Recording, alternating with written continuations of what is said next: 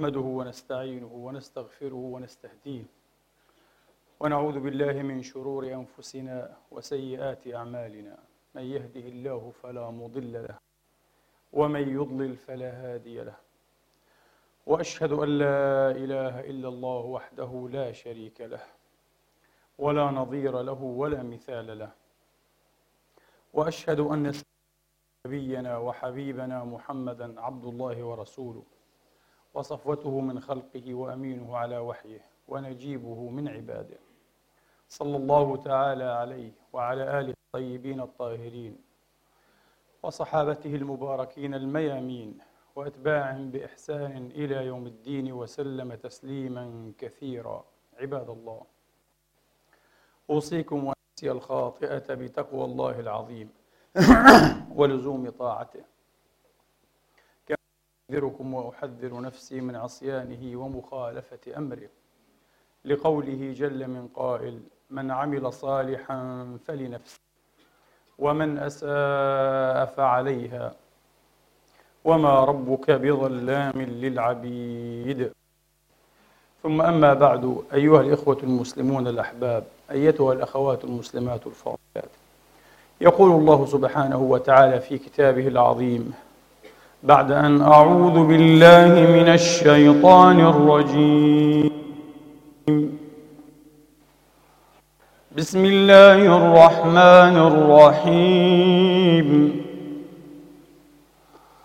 فلولا كان من القرون من قبلكم أولو بقية ينهون عن الفساد في الأرض ينهون عن الفساد في الأرض إلا قليلا ممن أنجينا منهم. واتبع الذين ظلموا ما أترفوا فيه وكانوا مجرمين. كان ربك ليهلك القرى بظلم وأهلها مصلحون.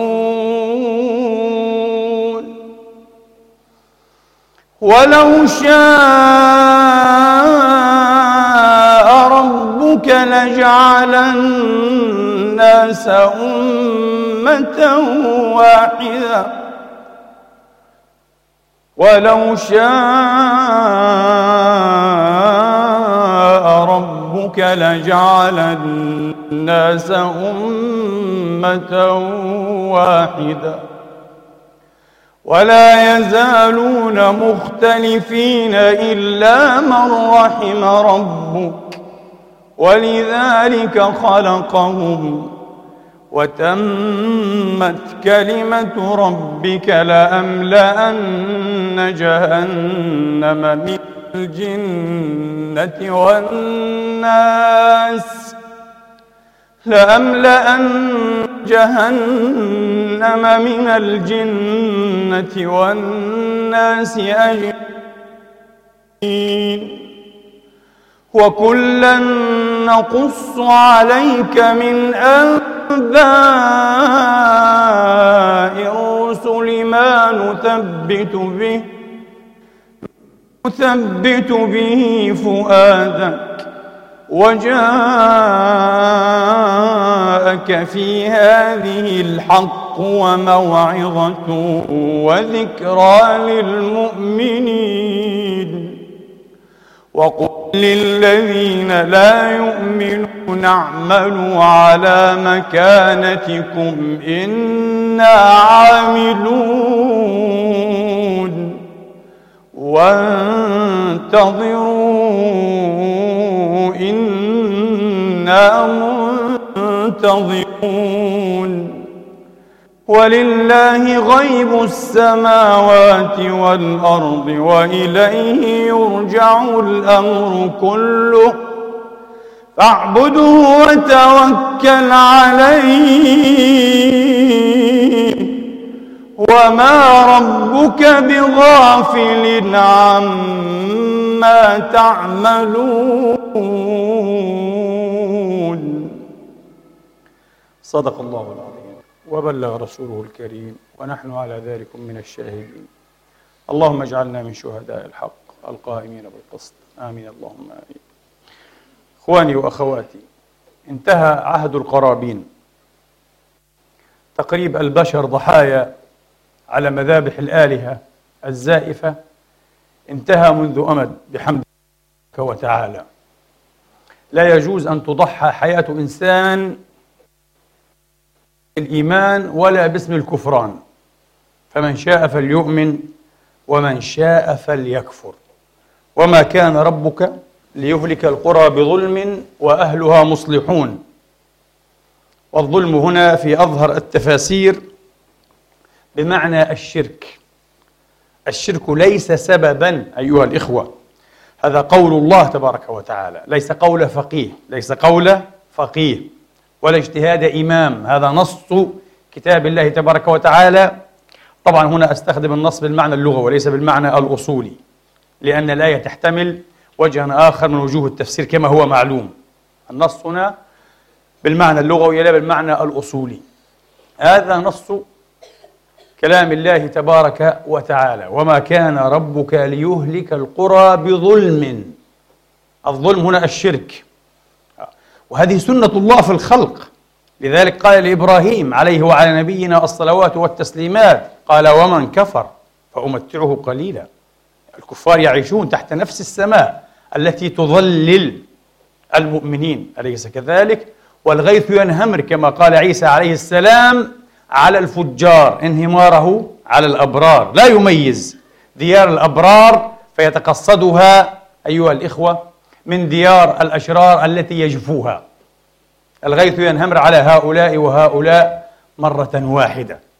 هذا هو قانون السماء لكنه ليس الذي يراعيه الفقهاء. فقهاء الأديان المختلفة والشرائع المتباينة.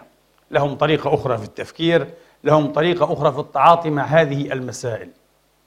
في يوم من الأيام كتب المفكر توماس بين الإنجليزي المتحرر داعم الثورات الأمريكية والفرنسية. في كتابه الشهير حقوق الإنسان. لو أن رجلا تقدم إلى البرلمان بمشروع قانون لكي يصوت عليه بمشروع قانون يقترح على الرب أستغفر الله العظيم هكذا كتب يقترح على الله ألا يقبل عباده اليهود. أو عباده الترك يعني المسلمين. يسمون المسلمين بالسراسنة وبالترك. يظنون أن إيه؟ كل المسلمين كانوا تركا على كل. ألا يقبل عباده اليهود. يجب أن يرفضهم من ملكوته من هذه الدنيا. يجب أن يفنيهم غير مقبولين في الحياة. ولا عباده الترك.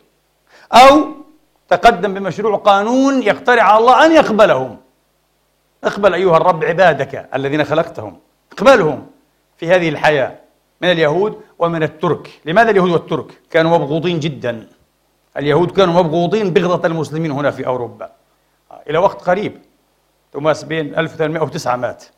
كتب هذا الكلام في أواخر القرن الثامن عشر لأنه مات في أول التاسع عشر. قال لروع الناس بهذا إيه؟ بهذا التجديف. الناس سيرون أن هذا الأمر أمر فظيع جدا تجديف هرطقة زندقة كفر. كيف يقال هذا؟ لكن المفكر الذكي والذكي جدا والمتحرر قال وحينئذ سيكشف التسامح في الشأن الديني عن وجهه الحقيقي بلا قناع. توماس بين حتى كان لا يؤمن بالتسامح. كان يرى أن التسامح تلفيق تقنيع حتى يكون المعنى أوضح. كلمة تسامح tolerance تقنيع لضديده في ذهن الناس. الناس يظنون تسامح ولا تسامح تسامح وتعصب. tolerance intolerance قال لا. هما شيء واحد. التسامح تقنيع الباس قناع تقنيع للتعصب. ليس لا تسامح ضديد ونقيض التسامح بالعكس وجهان لعملة واحدة. تحرر جدا الرجل. وذكي. كيف؟ كيف يكون التسامح أيها الإخوة وجها لعملة وجهها الآخر هو اللا تسامح التعصب. قال لأن أحدهما يزعم لنفسه حق منع حرية الضمير. أنا أمنعك باسم التعصب باسم اللا تسامح انتولرانس أمنعك أن تفكر وأن تعتقد بما تريد بما تختار بحريتك بملء حريتك ممنوع. كيف؟ لا يستطيع هذا إلا الله تبارك وتعالى. الله وحده له سلطة على القلوب.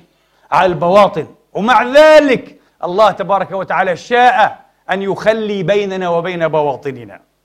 شاء أن يتركنا أحرارا فنكفر به والعياذ بالله. ثم نرزق ونعيش لكن الحساب في الآخرة أيها الإخوة وقد يعجل بعضه في الدنيا. حكمة الله تبارك وتعالى. لكن البشر لا يريدون هذه الخطة التي ارتضاها الله لنفسه وهو كلي القدرة لا إله إلا هو. كلي العلم والخيرية. والحكمة لا يريدون. يريدون أن يتقمصوا دورا الله تبارك وتعالى نزه نفسه عنهم. وهذا ظلم هذا الظلم أن أكون مسؤولا ثم تسلب حريتي. إذا ما الذي يبرر مسؤوليتي؟ حتى أمام الله لا. إذا كنت سأكون مسؤولا إذا لابد أن أكون حرا. حتى إذا الله تبارك وتعالى. الله قال هذا. إني حرمت الظلم على نفسي. لذلك من الظلم أن أسلبك حريتك ثم أحاسبك. أن أسلبك حريتك ثم أحاسبك. هذا ظلم مبين صارخ فاقع. أيها الإخوة هذه طريقة الله العدل لا إله إلا هو رب العالمين. لكن ليست طريقة الأئمة والفقهاء في الأديان. ليست طريقة اللاهوتيين الثيولوجيين في الأديان كلها. للأسف الشديد. قال والآخر أي المتعصب. ها؟ الآخر يزعم لنفسه حق منع حرية الضمير. واحد يرى أن له الحق في منع حرية الضمير. حرية الاعتقاد يعني. حرية الباطن. حرية الاختيار. والآخر يرى يزعم لنفسه حق منح هذه الحرية. أنا سأتسامح وأعطيك. لا يا سيدي لا تستطيع أن تعطيني. الله أعطاني هذا. والمفروض أن لا يسلب ما أعطاه الله تبارك وتعالى باسم أي شيء باسم أي تشريع أو تقنين. قال كلاهما ديسبوتيزم كلاهما والعياذ بالله طغيان هذا طغيان وهذا طغيان الذي يزعم حق المنع كالذي يزعم حق المنح. كلاهما طاغية. كلاهما طاغية. تفكير عجيب. في منتهى الروعة. روعة التفكير الإنساني. جوته فيلسوف والعالم والأديب الألماني الشاعر الكبير. جوته يكتب. عفوا. التسامح بمعناه الحرفي. إذا أخذناه حرفيا. أو من الجذر تولرير يتحمل. أتحمل بمشقة. أتحمل بصعوبة. أي معنى التحمل؟ تسامح. تساوي يتحمل. التسامح إذا أخذ بمعناه الحرفي أيها الإخوة فهو شيء لا بد أن يكون مؤقتا وأن نتجاوزه. وإلا فأن تتسامح معي معناه أنك تهينني. أنا أتحملك. ضاغط على أعصابي. ضاغط على أعصابي عشان أتحمل خلافك لي عقيدتك المشنوءة. إيمانك المغموز مذهبك الباطل أتحمل. قال لا التسامح بهذا المعنى إهانة. التسامح بهذا المعنى شوف هذول الناس الأحرار. هؤلاء البشرية تدين لأمثالهم وأمثال أفكارهم بالعرفان وبالفضل. لا للطواغيت والاضطهاديين والإقصائيين والتكفيريين والتفجيريين. أيها الإخوة الذين يرون جريمة أن تدافع عن حريات البشر جريمة. بالأمس يتصل بي أحد إخواني المفكرين الدكتور رائد سمهوري. آه. يقول لي وقعت في محنة قبل أشهر وفقدت وظيفتي وفصلت من وزارة الأوقاف إلى آخره. قلت لماذا؟ قال لي سئلت عن حد الردة. قلت ما في في ترجيحي ما في شيء اسمه حد الردة. هذا رأي الجماهير لكن أنا لست مع هذا الحد ولدي بعض المبررات واحد اثنين ثلاثة. أوه! إذا أنت تدافع عن المرتدين. عجيب! شو المنطق هذا؟ هذا له منطق أرسطي ولا منطق غير أرسطي ولا أي شيء. كيف؟ لو قلت مثلا الذي يسرق مالا ها في شبهة لا تقطع يده. هل أبرر السرقة؟ هل أقول هذا فعل طيب؟ ونحن نقول الذي يكفر لا يقتل. ما في حد شرع أنه يقتل. لكن إيش معنى الكفر شيء جميل؟ مش معناها أننا إيه؟ نساعد المرتدين نفرح بهم ننتشي بهم ندعمهم. بالعكس يا أخي ما في مفكر مسلم ما في عالم مسلم ما في مثقف مسلم. إلا هو يرجو من الخير للناس مثل ما وفق وأرشد إليه بفضل الله تبارك وتعالى. أليس كذلك؟ قال لك لا بتدافع عن المرتدين. متع... أي منطق هذا يا أخي؟ شيء غريب جدا جدا. أي منطق هذا؟ إذا لم تقل بحد الردة يعني إذا لم تذهب إلى أقصى الشوط في تقرير وفي تأكيد وتعزيز عقاب أقصوي. ما من سبيل الاستدراك واستثنائه حين تقطع الرأس انتهى ما في. ما في سبيل الاستدراك. قل سوري نرجع المياه المجرية راح انتهى الإنسان هذا خلاص. أعدمته حياته. هذا عقاب أقصوي. أقصى عقاب ممكن أن ينزل ببشر. مع أنه لو عاش كما لاحظ الأذكياء من كل الطوائف والديانات المتحررين أعني. لو عاش فرصة أن يهتدي يوما من الأيام قائمة. أليس كذلك؟ لكن اخطئوا الآن لأنه مرتد. خلاص. أنت قذفت به إلى جهنم. في طريقتك طبعا. وفق طريقتك. الآن ياما بالعامية المصرية ياما وياما. الآن كم وكم من مفكري الإسلام الكبار ولن أذكرهم حتى لا يعني تتشوه صورتهم عند العامة بعض العامة أيوه هذا كان ماركسي أي كان ماركسي. عدد الآن من من ألمع مفكري المسلمين وخاصة في مصر كانوا ماركسيين. بالأمس البعيد والقريب كانوا ماركسيين ملاحدة. الحمد لله ما في دولة تطبق حد الردة فعاشوا فاهتدوا. فضل القراءة والبحث والدرس والنقاش اهتدوا وصاروا الآن من المنافحين المدافعين عن حمى الإسلام. لكن وفق طريقتكم هذه انتهى هذا. عقاب أقصوي لا يستدرك لا يستأنف. وعلى فكرة اللا استئنافية إنجاز التعبير هي طريقة كل الجامدين طريقة كل المتعصبين اللامتسامحين يغلق القوس بسرعة ولا يستأنف. أي فكرة عنده غير قابل للاستئناف؟ أي تقرير غير قابل للاستئناف؟ هو هذا. منزل. هذه يغتصب صلاحية الله. يتكلم كأنه هو. رب العالمين يعني امتلك الحقيقة بضربة واحدة مرة وإلى الأبد. امتلكها بضربة واحدة مرة وإلى الأبد. خلاص. لذلك هو غير مستعد أن يسمع ما لديك غير مستعد أن يدخل في نقاش متكافئ حقيقي معك لكن مستعد أن يؤلب وأن يثير عجاجة وأن يشوه وأن يأفك وأن يبهت وأن يكذب وأن يصور الأمور على غير حقيقتها بالمرة في سبيل أن يكسب جولة هي في نهاية المطاف خاسرة خاسرة عند كل العقلاء والنبلاء من البشر. عند كل العقلاء والنبلاء من البشر. نعم. ماذا يريد توماس بين من عبارته الجميلة الرائعة؟ تروح هذه العبارة حقيقة ولا تروع. آه. يريد أن يقول ينبغي علينا أيها الإخوة ألا نذهب في الادعاء والتأله إلى حد يخرجنا من زاعمين الإيمان بالله إلى وثنيين حقيقيين. الله لا يرضى لنفسه هذا. لماذا أنتم تدعون تدعون ذلك لأنفسكم؟ الله لم يفعل هذا. الله لا يشاء لا قدرا ولا شرعا أن يفعل هذا. لا قدرا كما قلنا لكم لأن اليهود يعيشون في مملكته مع المسلمين طبعا ومع غير اليهود المسلمين الكل يعيش. الله لا يستأصل الأمة بظلم. ما داموا مصلحين تعرفون متى يستأصل الله الحضارات والمدنيات؟ بالظلم بالتعادي بالتباغي. لذلك الكلمة الذهبية التي قالها غير واحد من علماء المسلمين وأن اشتهرت على لسان شيخ الإسلام ابن تيمية رحمة الله عليه. الله تبارك وتعالى يقيم الدولة العادلة ولو كانت كافرة ويقوض الدولة المؤمنة إذا كانت ظالمة. مش ضمان أنك تصلي مش ضمان أنك ترسل لحية وتحكم الناس. وعلى فكرة كما أقول دائما هذا لا يهمني. أن لك لحية وتلبس دشداشة وتحكمني. ما يهمني ماذا تقدم لي أنت كرئيس كحاكم. ماذا تقدم لي يا أخي؟ هل محوت الأمية؟ هل أوجدت فرصا للعيش الكريم؟ هل بسطت ومددت رواق الحريات للجميع وعلى قدم سواء؟ هل أنشأت دولة حديثة بالمعنى الذي يطمح إليه الإنسان في هذا العصر الحديث؟ هل هل هل هل الذي يهمني. يهمني أن لحيتك طويلة وأنك تصلي إيه؟ في الجمع والجماعات وتصلي إماما وتحفظ كتاب الله. ماذا يعنيني من هذا؟ حتى هو يحفظ كتاب الله. مش هذا هذا هذا مش مبرر إيه؟ حكم الناس. انتبهوا مش المبرر العدل. لقد أرسلنا رسلنا بالبينات وأنزلنا معهم الكتاب والميزان. ليه؟ إيش الهدف يا رب؟ إيش المقصد الأول والرئيس والأساسي من الدين؟ ليقوم الناس بالقسط. الله أكبر. هذا هو. مش لقتل الناس وتذبيح الناس لا للعدل. والعدل مع أنفسنا لا لا ليس مع أنفسنا. العدل مع العدو كالصديق مع الجميع.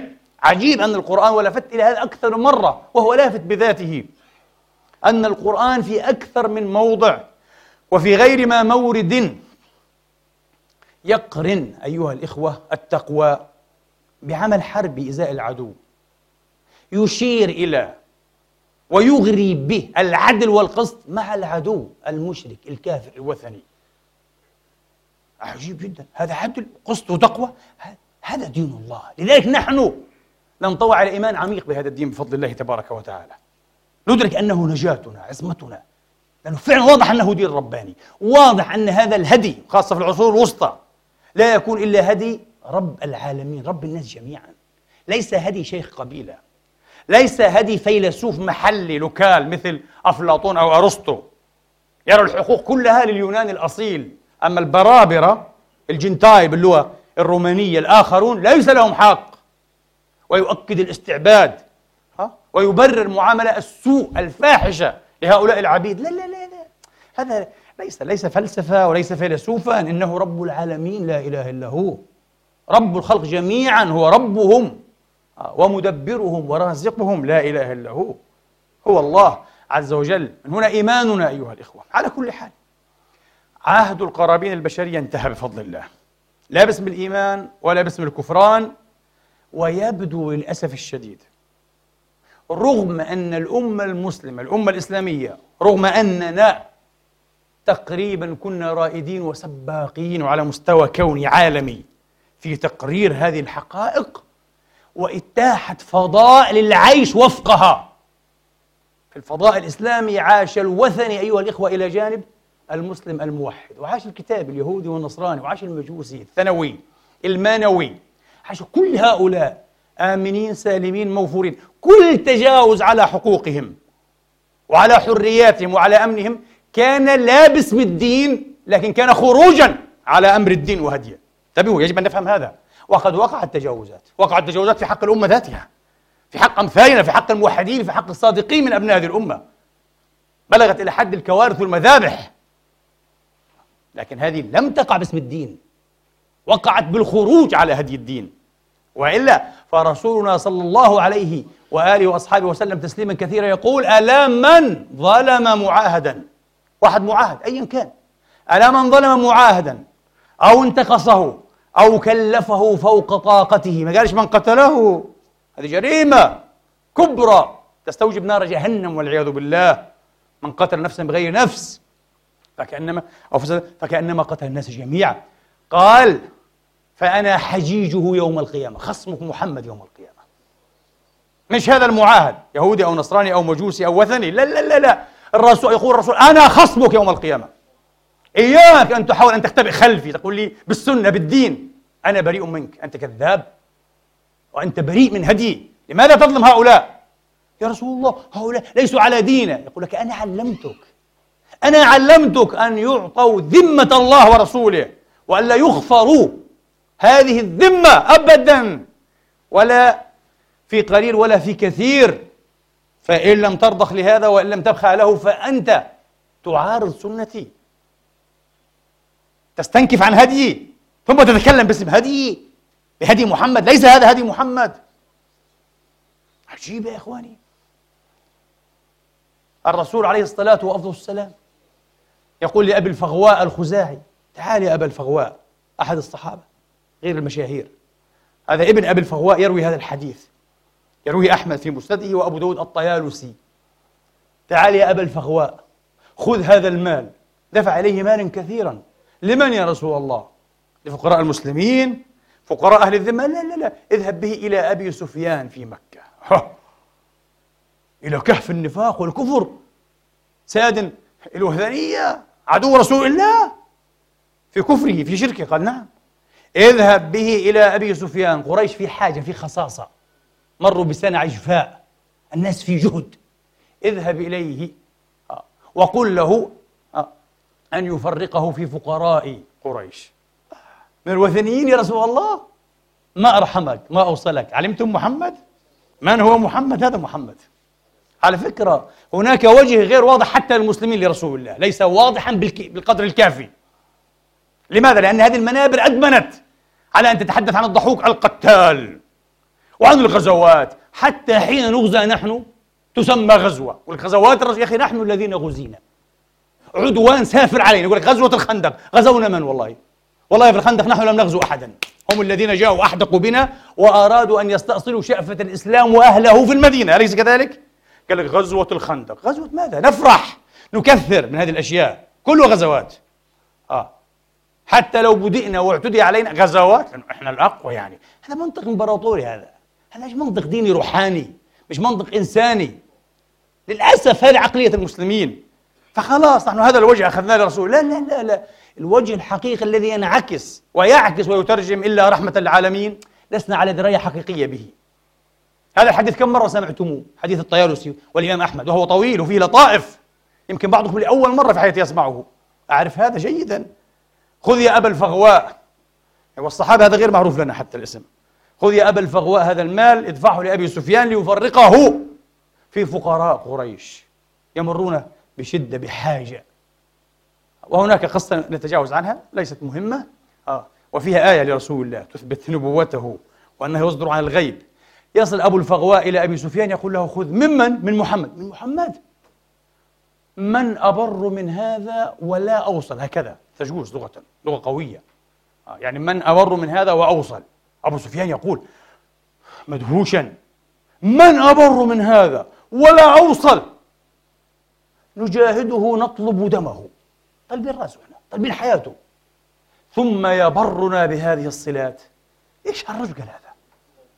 دمرنا هذا آه، دمرنا بتسامحه. دمرنا بكرمه بطيبته بإنسانيته برحمانيته. إيش هالرجل هذا؟ من أبر من هذا ولا هذا محمد. هذا محمد. كم مرة ذكرت لكم أن الصحيح الرجيح أن كفار قريش دخلوا الإسلام عن طواعية لكن علمنا. نحن من نصف قرن ونحن نسمع. نحن على الأقل جيلنا من نصف قرن. ولم يكن بين كفار قريش لم يكن أمامهم من خيار إلا الإسلام أو السيف. مش صحيح. والله أكبر أكذوبة تخيلوا؟ وهذه تكتبها الكتب. أكبر أكذوبة غير دقيقة وغير صحيحة علميا. تعرفون؟ وأول دليل كلام سمعناه أيضا مليون مرة ولم نفهمه على وجهه. النبي بماذا كان ينادي مناديه حين دخلوا مكة؟ من أغلق عليه داره فهو آمن.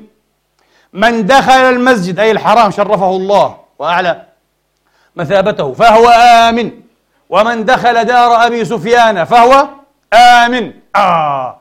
اشترط ماذا النبي هنا ليعطيهم الأمان. دخول الإسلام غير صحيح. ما قالش. من قالش من أسلم ودخل داره فهو آمن. ما قالش من أسلم وآمن ودخل المسجد فهو آمن. ما قالش من أس... غير صحيح. طب ما معنى من أغلق عليه داره فهو آمن؟ من دخل المسجد فهو آمن. من دخل دار أبي سفيان فهو آمن. معناها من كف عنا. إحنا جيش عشرة آلاف. أه؟ من كف عنا ولم يقم في وجهنا. أه؟ لم يتصدى لنا. هو آمن. حتى لو مسلم شو يسلم؟ ما في إسلام بالسيف. لا إكراه في الدين وسيبوني من الكلام هذا الفارغ المناسخ والمنسوخ. مش صحيح. هذا دين الله. بدليل ما ذكرته قبل أسابيع يسيرة. وصفوان ابن أمية ما أسلمش. ما حبش يسلم. يوم فتح مكة قال لك لا كلام فارغ ما بديش أسلم. وبعد أسبوعين ذهب مع النبي يقاتل في حنين. والنبي إيه؟ استعار منه أدراعه وأسلحته. قال غصبا يا محمد. قال لا بل عارية مستردة. قال خلاص خذ. إيه؟ وبعد حنين النبي أعطاه وأعطاه وأعطاه في حنين طبعا. قال ما زال يعطيني حتى أسلمت. وأنا قلت زمان أنه هذا أسلم على خرفان وعملوها قصة. على إيش أسلم يعني؟ طبعا على خرفان. على كل حال. آه. فالرجل أسلم. العبرة ماذا صار ما الذي صار إليه بعد إسلامه؟ لكن لحظة الإسلام على خرفان واضحة. على كل حال. لكن هذه سماحة رسول الله. فالرجل هي فترة أسبوعين لم يسلم. لم يقل له تعرض على السيف. غير صحيح. لم يعرض على السيف. هذا رسول الله هل رأيتم تسامحا وصفحا وعظمة ورحمانية مثل هذه في التاريخ؟ زهاء عشرين سنة يحاربونه. 13 8 21 تقريبا. زهاء عشرين سنة يحاربونه. لم تنن لهم قناة لم تنكسر لهم عزيمة. قعساء في حرب الإسلام والحق. وحين أمكن الله منهم قال اذهبوا فأنتم الطلقاء. قال لك محمد دموي. دموي إيه؟ وما اشترطش عليهم الإسلام أعطاهم الأمان دون إسلام. انتبهوا أعطاهم الأمان دون إسلام. اليهود واليهود ماذا فعلوا اليهود؟ طيب شوف بر اليهود الذي يخون كبني قريظة يتألب على الإسلام. إيه؟ هذا لابد إيه؟ أن يأخذ جزاءه العادل. هذا خائن للوطن. المسألة مش مسألة عقيدة. انتبهوا نحن نخلط كل شيء. نلبسه لبوس العقيدة. في فرق. صدقوني قرآنيا. هناك مسائل تقارب سياسيا وطنيا يعني مصلحيا. مصلحة الجماعة مصلحة الأمة مصلحة الدولة. وهناك مسائل لها بعدها العقد الديني. هذه المسائل النبي كان يتعاطى معها ليس عقديا ليس من أجل أنهم يهود أو أنهم نصارى أو أنهم حتى مشركون أبدا. من أجل كف عدوانهم من أجل خيانتهم. هذا هو سياسيا. الله يقول عن مسلمين أسلموا وآمنوا ولم يهاجروا. قال ما لكم من ولايتهم من شيء حتى يهاجروا. وإن استنصروكم في الدين إذا استضعفوا وعذبوا واضطهدوا فعليكم النصر. إلا على قوم بينكم وبينهم ميثاق. عجيب. قال آه إذا وقع اضطهادهم من أناس مشركين وثنيين لكن تحكم العلاقة بينكم وبينهم أي هؤلاء الوثنيين موادعة معاقدة معاهدة لا كفوا عن نصر المسلمين. عجيب. أين ذهب الدين هنا؟ قال لك لا هذه مسألة سياسية. سياسة. السياسة تقتضي هذا. أنا لا أنصر أخي في كل الأحوال. انتبهوا هذه الحالة لا ينصر فيها المسلم. عجيب لأنه لم يهاجر. هو الذي عرض نفسه للاضطهاد والاستضعاف. أنا ماذا أفعل له؟ لو كان يعيش في سلطاني طبعا. انتهى هو مني وأنا منه لكن هو يعيش في سلطانهم. واضطهدوه وأنا محكوم بعلاقة بيني وبينهم. معاهدة أحترمها. وأترك نصر شوفوا الإسلام هذه واقعية حتى واقعية سياسية. لا نسميها براجماتية لكن هذه واقعية سياسية. وقد تكون صوابية كمان سياسية. هكذا تقاد وتدار الأمور. تقاد وتدار الأمور تساس الأمور. هذا القرآن أبعاد عجيبة.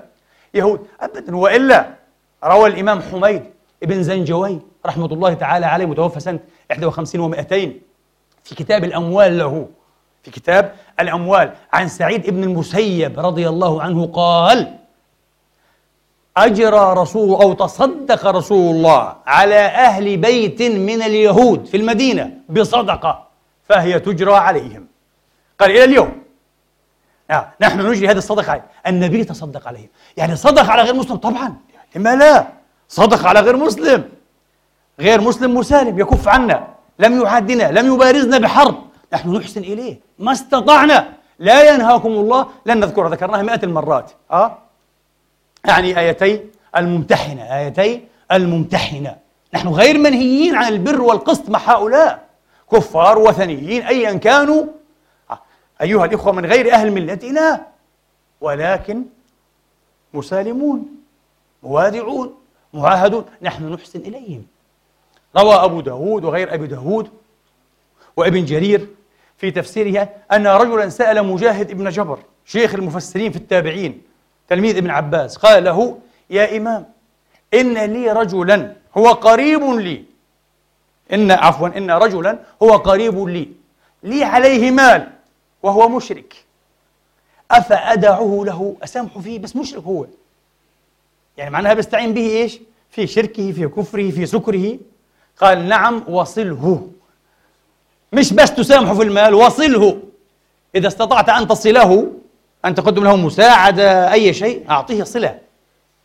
طبعا هذه الفتوى من مجاهد بن جبر فتوى صحيحة مخرجة مخرجة على ما في الصحيحين من حديث أسماء بنت أبي بكر رضي الله تعالى عنهما.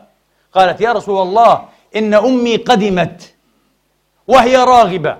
أم أسماء قدمت من مكة إلى المدينة. راغبة. راغبة في ماذا؟ راغبة في العطاء يعني. آه. يعني بتأمل في بعض إيه؟ المال. وأم أسماء كانت لا تزال ماذا؟ مشركة. مشركة. أفأصل أمي؟ بس هي مشركة. قال نعم صلي أمك يا أسماء. والحديث في الصحيحين. نعم صلي أمك يا أسماء. غريب. في صحيح البخاري من حديث الأشعث بن قيس والأشعث هو من هو يعني معروف الرجل هذا. ولكن هذا الرجل أيها الإخوة طبعا أسلم أيام رسول الله وبعدين ارتد مع المرتدين. وله قصة طويلة. موقفه في غاية السوء من الإمام علي. على كل حال هذا الرجل أسلم أيام الرسول. وقعت مشكلة بينه وبين يهودي قضية حكومة بسموها. أه؟ قضية نزاع. فقال النبي اليهودي احلف. فقال الأشعث يا رسول الله إذا يحلف ويذهب مالي. وتقول اليهودي يحلف؟ يحلف هو. قال له فعل هذا القضاء.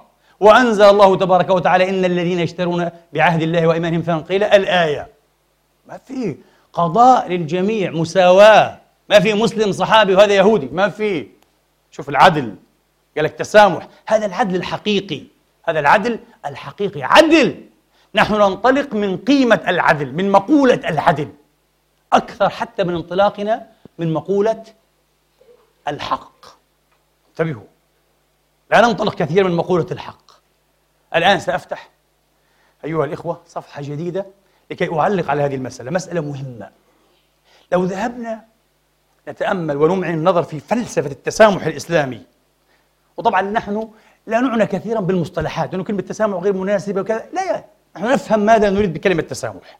في نهاية المطاف آه أيها الإخوة كلمة تسامح في المعجم الإسلامي المعجم القرآني تعني ودع ترك الآخرين المختلفين موفورين. شريطة إيه؟ ألا يهددونا تهديدا محتملا راجحا أو حقيقيا واقعا. متروكون. التنوع مراد لله تبارك وتعالى. قال تعالى في الآية التي صدرت بها الخطبة ولذلك خلقهم. ولا يزالون مختلفين إلا من رحم ربك ولذلك خلقهم. الآن ابن عباس أيها الإخوة والحسن وعطاء والأعمش والإمام مالك وغيرهم وغيرهم قالوا وهو القول الذي افتتح به ابن جرير تأويل هذه الآية. قالوا ولذلك خلقهم للاختلاف خلقهم ليكون منهم كافر ومؤمن. هذا المراد. هذه سنة قدرية مسألة قدرية وإليها لهذا إلى هذا المعنى أشار توماس بين تقدرش تقترح على الله؟ انه أنفي من مملكتك المسلمين واليهود والوثنيين. ما تقدرش يا أخي. هو خلقهم ليختلفوا.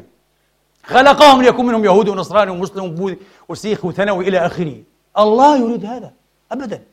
القرآن الكريم يحدثنا عن اختلاف الناس ورسل الله وانبياؤه بين ظهرانيهم. ما هي الرسالة؟ الرسالة أن ما لم ينجح فيه الرسل محال أن ينجح غيرهم فيه. يا أخي الناس اختلفت والرسل بين ظهرانيها. تريد أنت الآن أن توحدها؟ مستحيل. مستحيل. ثم اختلف أتباع الرسل من بعدهم على أنهم يتبعونهم. اختلفوا في الملة الواحدة من بعد ما جاءهم العلم. بغيا بينهم طبيعة البشر يا إخواني. نعود لأن الوقت يتضايق. فلسفة التسامح في المنظور الغربي وإلى اليوم انتبهوا ها. وفلسفة التسامح في المنظور الإسلامي المؤسس على النصوص القرآنية والنبوية الشريفة. في المنظور الغربي للأسف الشديد تقريبا إلى اليوم أيها الإخوة المسألة حرجة جدا وقلقة غير واضحة. لذلك الطروحات تتجاذبها أحيانا طروحات متناقضة متعارضة. باختصار بكلمة هذا ما يمكن أن يقال إنهم يرون مبرر أو الأساس الذي يشاد عليه بناء التسامح مفهوم التسامح يتأسس عليه الحق. وما يخارجه أيها الإخوة من باطل. يوجب التشكيك والترديد. الحق. ما معنى هذا؟ معنى هذا أنني أتسامح لأنني لست على يقين مطلق مما أنا عليه. لست على يقين في ديني. فأتسامح لأنه في احتمال واحد في الألف تطلع أنت إيه؟ على صح. وأنا غلطان. فلازم أتسامح. واحد يقول لي يعني فولتير. إيه فولتير؟ وكل الفلاسفة الغربيين تقريبا كلهم تقريبا ركزوا على هذه المقولة.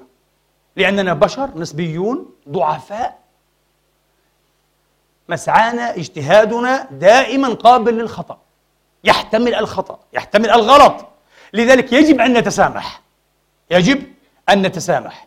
ميشيل ديمونتين الفرنسي في القرن السادس عشر أيام ديكارت مشهور في مقالاته كتب يقول يا للهول إنهم يقدرون حدوث المرء قصده المرء المتدين طبعا بالذات اذا إذا كان البابا بالذات.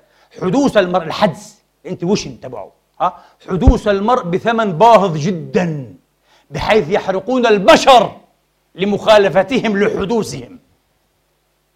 قال حتى هم ما عندهمش إيه ما عندهمش أدلة قطعية على ما هم إيه؟ عليه. ومع ذلك من خالف ما هم عليه يحرق. على الستيك على الخازوق. المحارق. محارق. محاكم التفتيش بالذات الرومانية والوسطوية والأسبانية ثلاثة أنواعها. يأتي المفكر الغربي الكبير رونالد سترومبيرغ في تاريخ الفكر الأوروبي الحديث يقول نعم إنها لفضيحة لعار أن يعرض المرء على السيف أو يحرق بالنار من أجل مخالفته لحدوث الآخرين. ظنون يعني ظنون. إيمان بالتظني.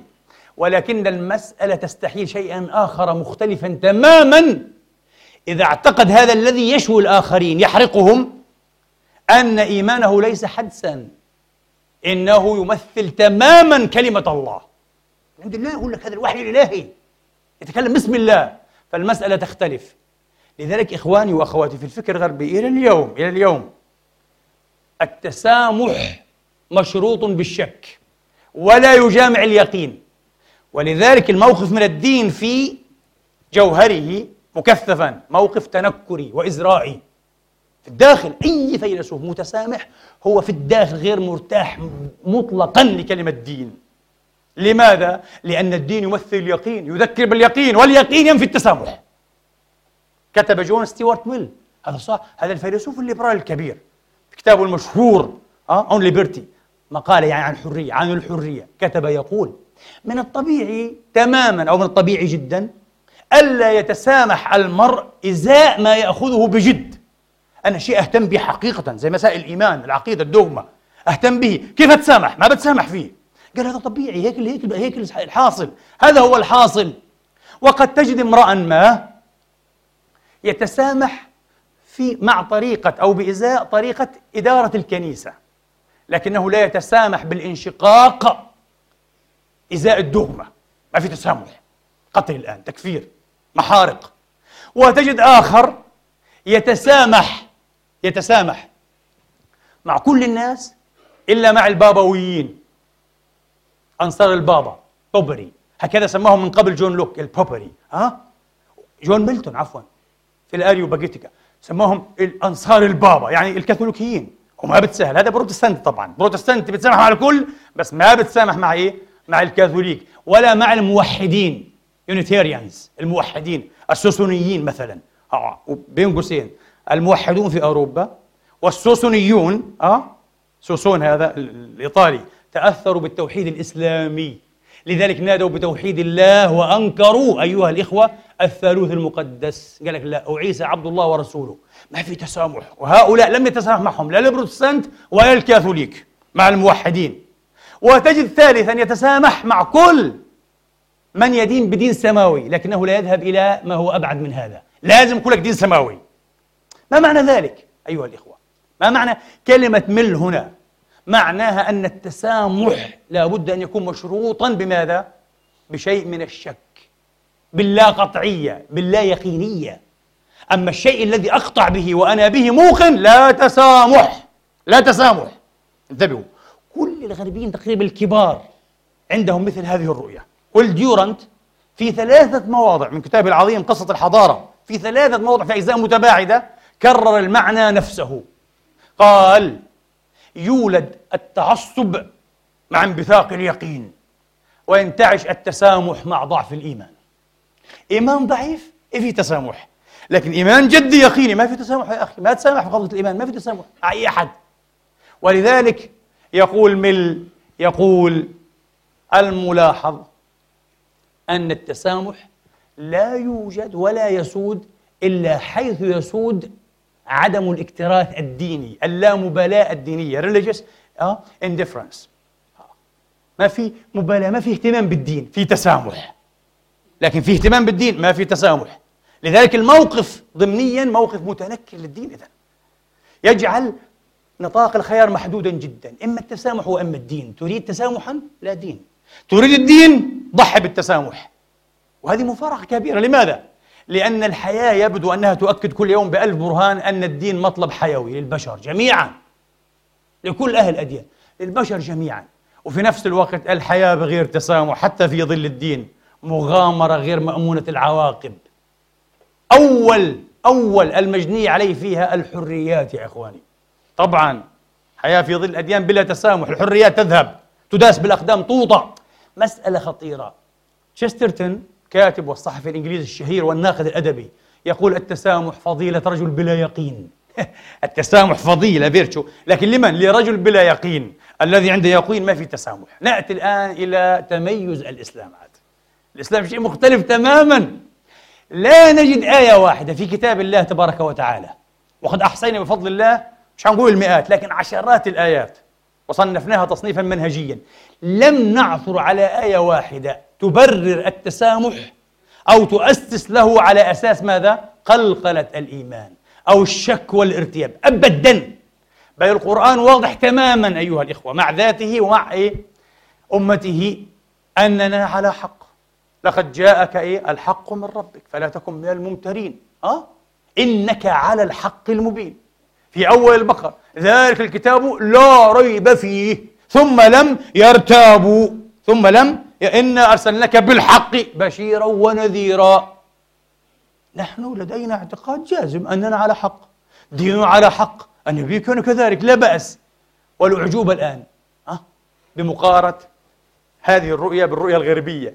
كيف أمكن للقرآن؟ كيف أمكن للنبي؟ كيف أمكن للمسلمين؟ أيها الإخوة أن يبلوروا منظورا تسامحيا أو متسامحا مع أنهم يعتقدون اعتقادا جازما بحقانية دينهم ويقطعون على غيب عقائدهم كيف؟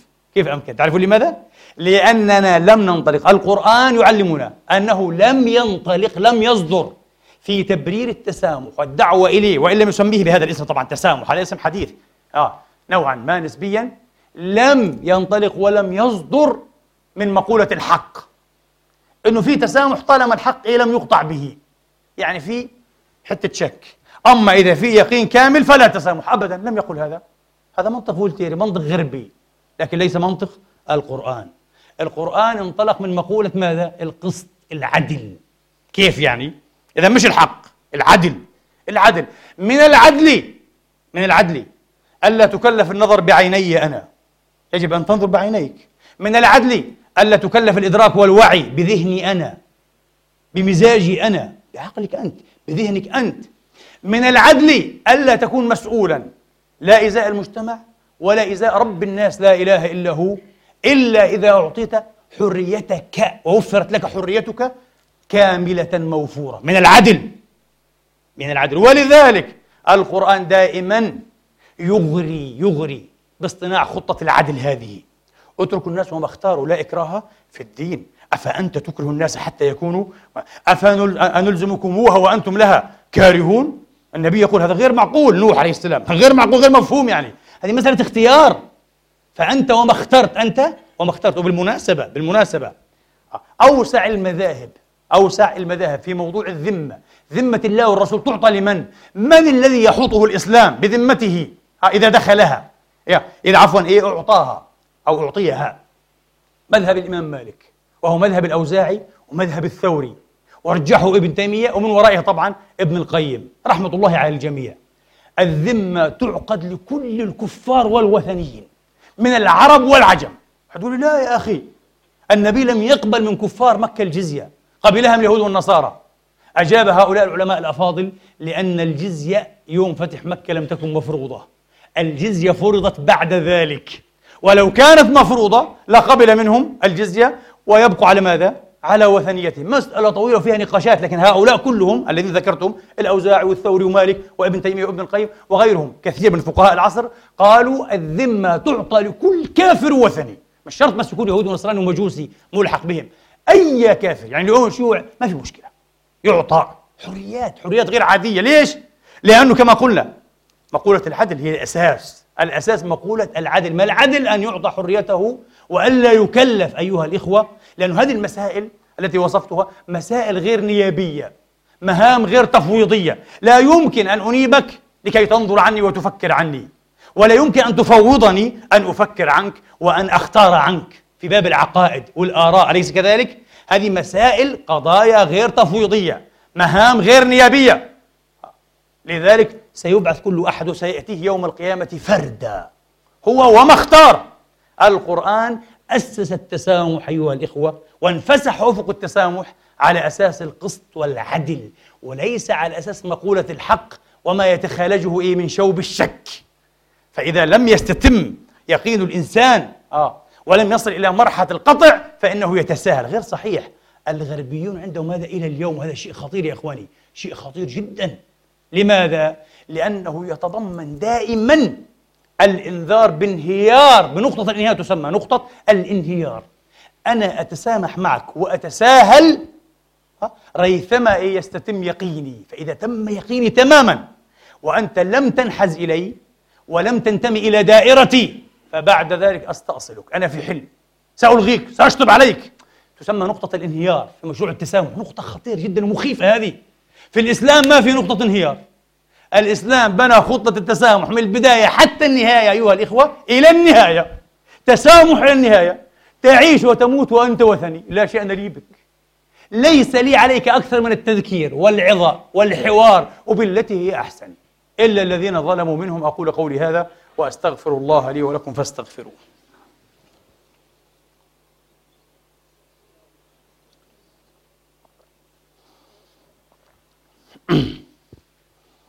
الحمد لله. الحمد لله الذي يقبل التوبة عن عباده ويعفو عن السيئات ويعلم ما تفعلون ويستجيب الذين آمنوا وعملوا الصالحات ويزيدهم من فضله. والكافرون لهم عذاب شديد. وأشهد أن لا إله إلا الله وحده لا شريك له. وأشهد أن محمدا عبده ورسوله صلى الله تعالى عليه وعلى آله وأصحابه وسلم تسليما كثيرا. إخواني وأخواتي هذا المنظور أو الرؤية الغربية للأسف مما يلاحظ أيضا أنها الرؤيه التي يصدر عنها العوام في كل الثقافات والأديان. والمسلمون ليسوا استثناء هنا. العام المسلم هو كخاص الغربي فضلا عن يكون إيه كعامي الغربيين. نفس الشيء. كيف؟ العام المسلم أيها الإخوة يرى أنك إذا كنت على يقين من دينك فلا تسامح لا تساهل. هذا أمر الله. الولاء والبراء هكذا. يصوغها طبعا إيه بصيغة إيه؟ عامة. رجراجة ومن هنا تعصب العامة في كل الأديان والثقافات. والعامة والمسلمون كما قلت ليسوا استثناء مرة أخرى أشدد العامة ينظرون إلى المتسامحين والمتساهلين على أنهم رقيقو الدين ضعاف الإيمان إن لم يكونوا مغموزي العقائد وأقرب إلى الزنادقة. ولذلك يسيئون ظنا بكثرة المعرفة والثقافة. يقول لك إيه الثقف؟ حتى الزندق هذا. من كثرة القراءة والعلم هذا الزندق كفر هذا. لماذا؟ لأنه متسامح. نفس الشيء يرون ضعفا في الولاء وخيانة أن يتسامح مع رفقاء الوطن. لا ممنوع. خيانة. هنا خيانة وهنا كفر وردة وزندقة. شيء العامة. لماذا؟ نحن نستطيع أن نفهم مبرر الغربيين المفكرين الغربيين. من ذكرنا؟ ومن لم نذكر. لأنهم فقط استقروا الواقع واقعهم واستقروا التاريخ. التاريخ يقول هكذا. الدين لم تواتيه فرصة لديهم في السياق.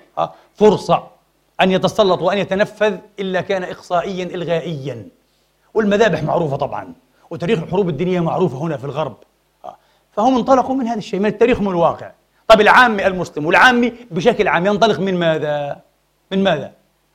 أقترح بعض التفسيرات. آه لكن بسرعة انتهى الوقت. التفسير الأول الخوف. العامي ليس لديه قدرة المحاججة والمحاورة. هو يريد أن يحتفظ بعقيدته أو بدغماه أيها الإخوة. ويخشى من كل ما يمكن أن يزعزعه هو يرى أن النقاش فضلا عن التساهل والتسامح والإغضاء عن المخالفين وإعطاهم فرصة للكلام والتعبير والتبشير يرى أن كل هذا يهدد إيه؟ ما لديه الخوف إذن إذن هذا التعصب ليس ناشئا عن إيه؟ عن إيمان قوي بل عن ماذا؟ عن ضعف الثقة بالنفس مش قادر اثنين تفسير الآخر وأختم به سوسيولوجي اجتماعي العامي كأكثر الخاصة أيضا كأكثر الخاصة لكن هناك استثناء في الخواص بالذات في الخواص في المجانين يعني.